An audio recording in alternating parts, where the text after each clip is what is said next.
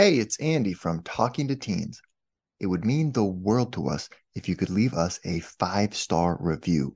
Reviews on Apple and Spotify help other parents find the show, and that helps us keep the lights on. Thanks for being a listener, and here's the show. You're listening to Talking to Teens, where we speak with leading experts from a variety of disciplines about the art and science of parenting teenagers. I'm your host, Andy Earle.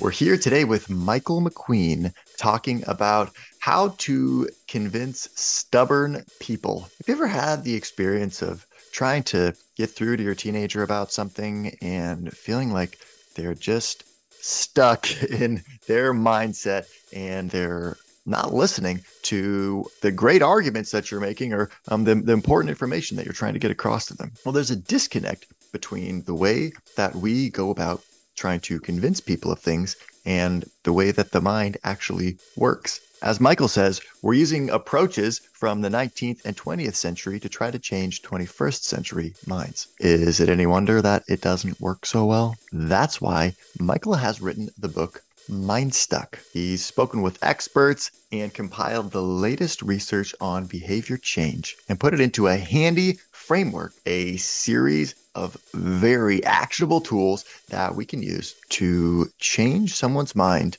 when they seem to be stuck firmly in their way of thinking. In fact, just yesterday, Michael had a situation where he put these principles into practice with his own son and we're going to talk about that in today's episode, along with a whole lot of science based strategies that you can use starting today with your own teenager. All that and a whole lot more is coming up on the show. Michael, thank you so much for being here.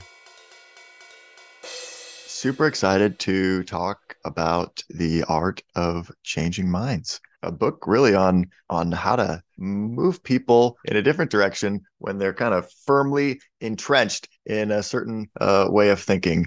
And it really really spoke to me because that's a situation that a lot of parents find themselves in. Yeah and it's funny too. I mean, my wife would tell you that I'm the perfect person to have written a book on stubbornness and how to change stubborn minds because I come from a, a, long line of very headstrong people in my family. It's been interesting, even just just looking at the patterns I've seen in my own life, my own way of processing information, then my own parenting, and then just seeing how that's actually just so, in many cases, such a human trait. But we see you know, some temperaments are probably more prone to this than others, and you see it in your kids. I mean, you know, if you've got three or four kids. I'm one of five boys. So I mean, across the spectrum of, of my family, there were one or two that were actually pretty chill, pretty willing to just go with whatever. But most of my my brothers, you're fiercely stubborn, and that that that temperament style that means you know they dig in their heels as their instinctive reflex makes it tricky to influence. So then a lot of the book is looking at how do you get through to people when they are in that very stuck or stubborn state, particularly those who've got a temperament where they're they're naturally inclined to do that anyway. So hence the title of the book, Mind Stuck. How do you get through to people whose minds are stuck in certain ways of operating or certain ways of thinking? Well, was it that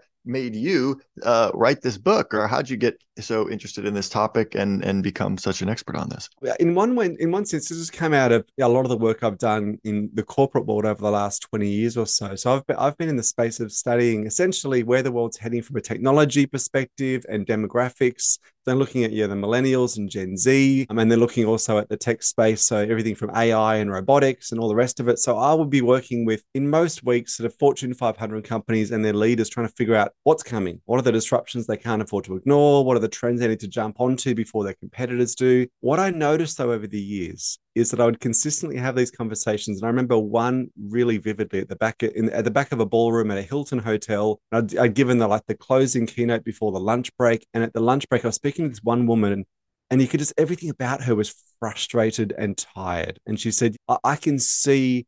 what you're saying. I, I, I, I'm, I'm across this stuff. I know we need to change in my organization, and if we don't do it soon, we're going to be left behind. I just can't get my bosses on board. Like they're just so stubborn in their view. And I said, Oh, what have you tried? And she, what she suggested was all the stuff we should do, all the normal advice, but it just wasn't working. And the interesting thing is, that's a conversation I've had time and time again with clients over the years and with educators and with parents. So, this book is really an attempt to answer that question of you know, why do our best and most logical arguments fail to influence or uh, persuade stubborn people because time and time again we see that to be the case and yeah the data is pretty compelling as well i think so we spend 40% of our professional lives trying to sway the influence of other uh, try try and sway or influence other people's thinking or decisions we are only successful, get this, three to 5% of the time. We are just not good at doing this in, in modern times. So a lot of the book looks at why and then how to sort of address that and get a whole lot better at being influential.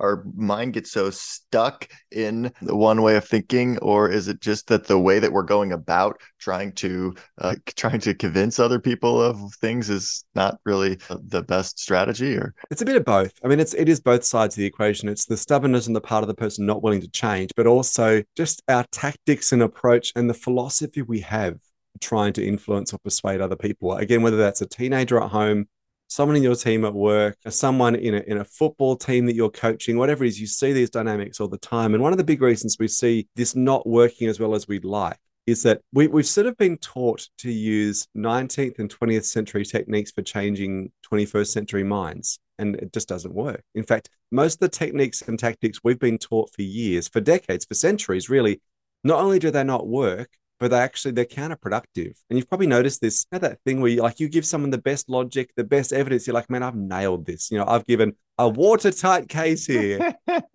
it has the opposite effect. In fact, they become more stubborn, more stuck in their view. And you see this particularly. I mean, anyone who's got someone in their world, and we've always got someone in our everyone's got someone in their world who, in the last few years, has really gone down the rabbit hole. Let's say of conspiracy belief. And when you when you interact with those people and you try and give evidence and logic, I mean, it's just not only does it fall on deaf ears, but it makes them more rigid, more stubborn. And it's not about not about intelligence. I mean, highly intelligent people are just prone, just as prone to doing this as people who aren't. So this is this is all of us. And if you look at like why are we so bad at this? Probably the the person. If you wanted to blame just one person, because who doesn't love a scapegoat? Hey, so probably the, the person we could look to blame would be Francis Bacon. So, Francis Bacon, England's former Attorney General, he was the dude that coined that phrase, knowledge is power. But he was also one of the forefathers of the Enlightenment. And his big idea was that humans are basically fundamentally reasonable and rational. And if you just give people the right information or the right evidence, they'll arrive at a rational conclusion, which would be nice if it were true um, but it's not true. But th- that was the core idea that was that, that essentially sprang forth into the Enlightenment for the next few hundred years, and it still shapes to this day how we try to persuade others. I mean, right through from government information campaigns, we just figure if we can give you the right evidence and the right data, that'll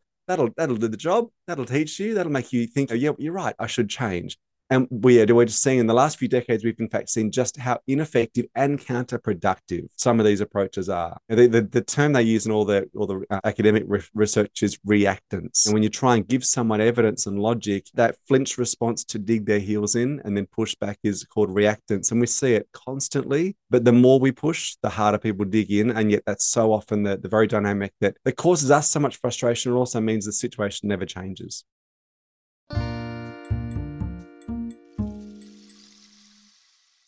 Yeah, it's funny that that's our go-to to try to use logic and reason to convince somebody of of our what we think is right because pro- probably we didn't really use logic and reason to arrive at our beliefs in the first place. And somehow we think that we think that we're going to be able to use it to convince somebody else. Yeah there's this great quote i came across from the um, irish essayist jonathan swift and he said it's impossible to reason someone out of a view they, they never arrived at via reason. And like, and to your point, so many of the the things that we've decided to be true, the things we're so stubborn about, it wasn't because like we logically made up our mind to do that. And that's a lot of what I look at in the book is what actually does make up our minds. And it's not linear. And it's not this accumulation of data points. And suddenly we make a decision and go, I'm going to make up my mind about something it's just that's not the way it goes. In fact, so many of our, our so many things we feel certain about and definite about. You actually said, oh. why do you think that? We don't even know. Like we just, it's often a bit of a gut feel type thing, or there's a sense that you know, we've just arrived at this point of view because isn't that what everyone thinks? And everyone like me seems to be saying this, and I'm reading stuff online and social media keeps saying this, and then we we, we arrive at these points of certainty and then get ourselves stuck and un, unable to rethink them or reconsider them.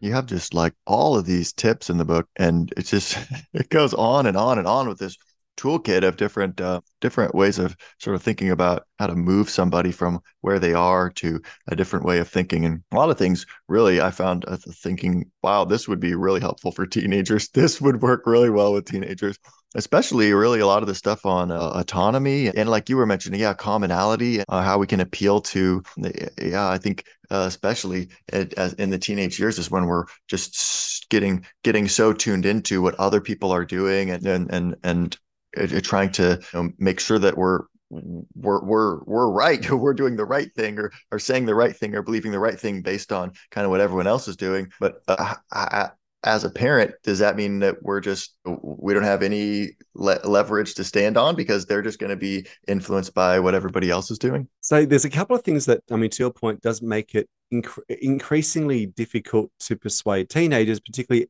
some of it's life stage, some of it's just hormonal.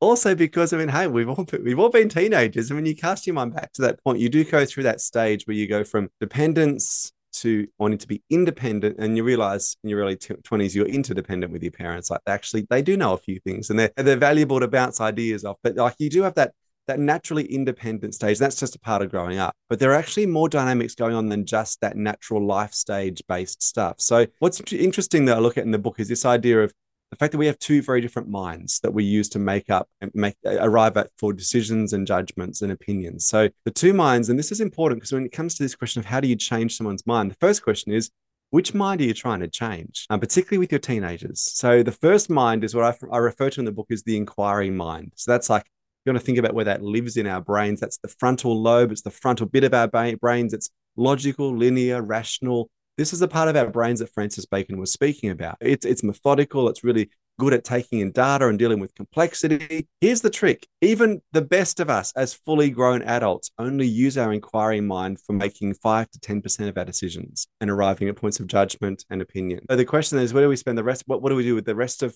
our decision making? It happens in a thing called the instinctive mind, which is sort of connected to a part of our brain at the top of the brain stem called the limbic system, which is our fight and flight reflexes. It's good at pattern recognition. It tends to be very impulsive. It's very efficient at arriving at points of decision really fast, um, but it can also jump to means we jump to conclusions.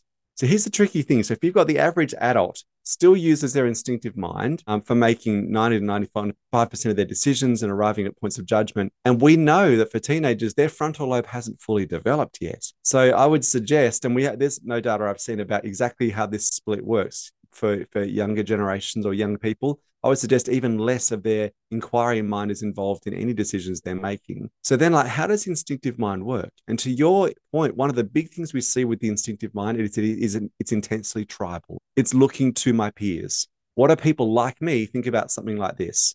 And that need to belong is so deeply instinctive for us as humans. And it's the case for, for all of us as adults. I mean, how many times do you, do you, do you unconsciously check, is this person like me? Are they on my side? Do they vote the same way I do? They have sort of the same sort of values I do. And and once we've ascertained that, then like we're open to what they're going to say. Whereas if it's someone from the other side, we we we we kid ourselves and say, "I'm really open minded. I'll I'll read that blog post. I'll read that article." But we're not really. We're evaluating it, trying to look for holes in their argument because they're not from our side. Yeah, right there. That that's not true. Oh, and that too. Oh, what? I'm not even going to read the rest of this. This is this yeah. is crap. We do that as adults, so you can imagine and because that's that tribal instinct involved for us as grown adults, how much more is that for our kids? So you got a teenager who's their their core group, their tribal group is doing X, Y, Z, thinking X, Y, and Z. Then I've got mum or dad who aren't in my tribe, they're not my age. I'm already suspicious they don't know anything because after all, I'm 15. That's what every 15 year old thinks. So then you add all of that onto the tribal instincts and that need to belong and all the stuff we're reading about loneliness and it's interesting. What some of the research I came across in the book was looking at how loneliness or isolation affects the way our instinctive mind works. So this is interesting. We've had a, cu- a, couple of theories around this for years, but we've never been able to test it at scale. And yet the COVID lockdowns were the perfect chance to test this. And the University of Chicago looked at this very theme. They said, how does our brain change when we're essentially lonely, cut off from the world, when we're isolated? And interestingly, during lockdowns, when people didn't have physical connections, people were doing Zoom calls and Teams calls, we still had connection with others, but it wasn't physical face to face connection. If you look at what happens in our brains, our amygdala shrinks, it changes shape, it also changes texture.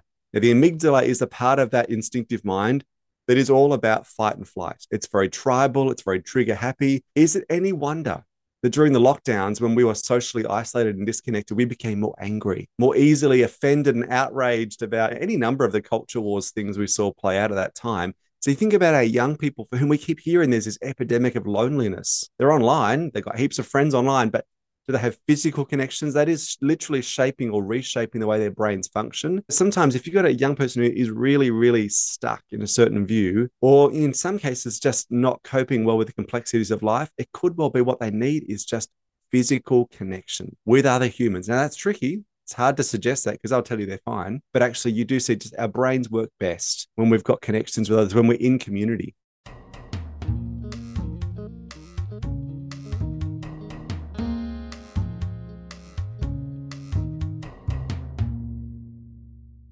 But so wow, I mean, if if this is if all of this that you're saying is true, it sounds really bad for parents if our kids are just being so influenced by uh, what what they think everyone else is doing and what everyone else wants them to do. Then how can we have any hope to uh, get through to them on something really important? Yeah, well, I think the first thing that I mean, this is so much the book is about th- this whole theme of how do you how do you speak to someone's instinctive mind? Obviously, if the inquiry mind, it's not where the game's at. And what does the inquiry mind love? It's all the logic and data and evidence and the rest. Give it a good pie chart or a, a Venn diagram the instinctive mind is different. So what works with the what, what, what works with the instinctive mind is typically, and there's a whole lot of factors involved, but one of them would be high trust, being vulnerable with this group. So interestingly, now if you look at some of the work from Dr. Paul Zak, who's done some great research in terms of how we build trust and rapport and affinity with others.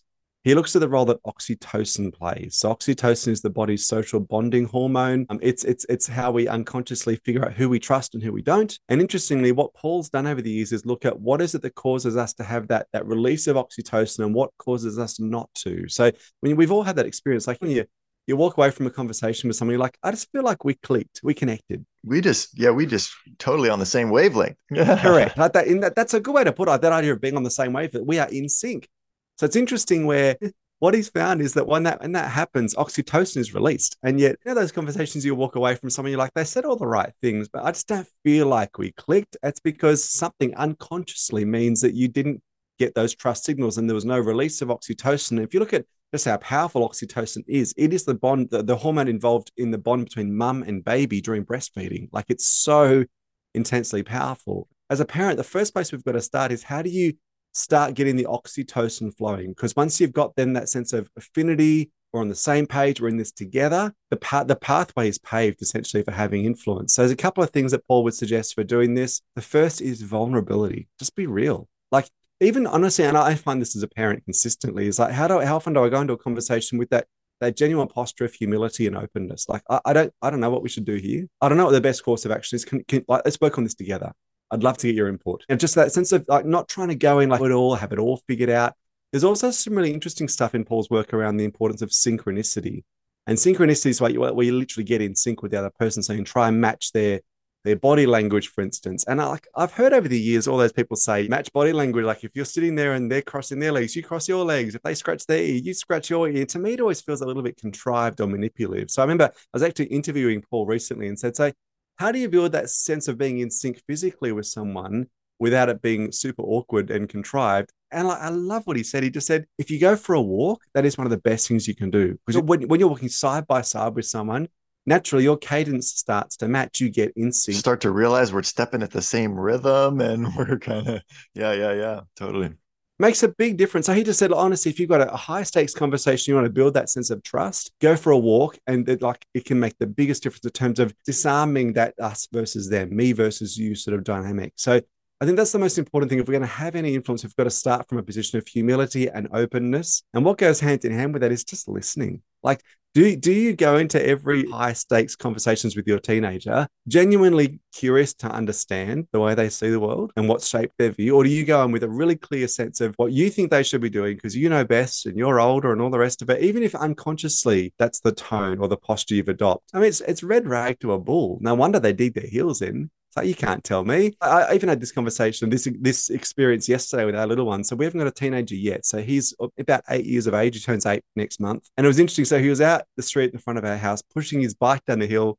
and it would just crash into the into the gutter, into the curb, and then hit a tree. And he just kept doing it time and time again. So my wife and I saw him like, dude, what are you doing? Like, so he actually said, if you do that again, we're taking your bike off you because like you're destroying your stuff. That's not cool. Yeah, he did it one more or two more times, but like uh, that, that's it. Okay, that is it. Come up, to come upstairs. You can't be reckless and destructive with your stuff. That's just not on. So later that night, I thought I actually don't know what he was doing or why he was doing it. And I thought, listen to my own advice. Have I listened yet? I said to him after dinner, I said, Hey, so what was going on today? Like, what, what was the deal with the bike? And he said, Oh, so the neighbors and I were just trying to figure out whether the bike would um, be like self-driving or not. Like what, what would be the angle and the speed it would need to be at for it to be able to ride itself without crashing. So we were doing different experiments. And I'm like, oh mate, part of me was then I wish I'd asked because that was actually that's a it's a good thing to have that like curiosity and scientific experiment thing. But I jumped straight to, dude, how dare you? You're losing your bike. You know, how much we paid for that thing? correct. All that stuff. Yeah, I just think that, and that was such that was uh, just from the last day or so. And I think it's such an example of what we, we so often do as parents. But have we actually stopped long enough to listen and not listen to respond, but listen to understand, not listen to evaluate, but just listen to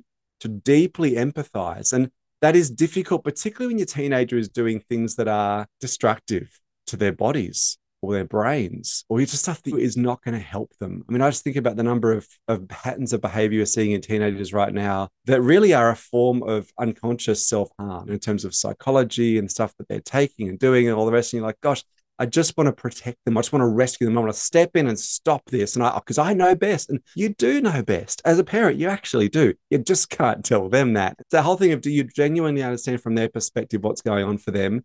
And sometimes the tricky thing with teenagers is they don't have the words to describe what they're thinking and feeling. There's so many complex emotions, so much happening hormonally for them. You can sort of lead with questions like, I don't know, I don't know what's going on for you, but some of the common stuff that I'm hearing about and reading about for teenagers is like, and you start to share a few words, the sort of words like, they're not just angry, they might be overwhelmed, or they might be feeling listless, or they might be frustrated. I mean, you try and give them the words to describe what's going on for them because sometimes they just need that coaching through like as simple stuff as like nailing down what I'm feeling. I'm feeling X, fill in the blank. Because there's something about language that's really important. Once we know what we're feeling, then we can identify it and then deal with it. But when there's this sense of just general overwhelm or just life sucks or you suck or I suck or whatever it is, like those sort of very vague, that, that very vague language is actually really disempowering. So even coaching your kids through figuring out how they're feeling, and that requires a lot of listening.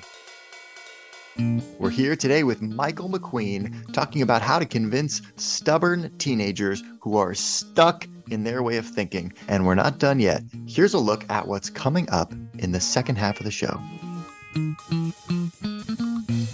There's a real chance to use language in a very deliberate, very intentional way when it comes to asking questions.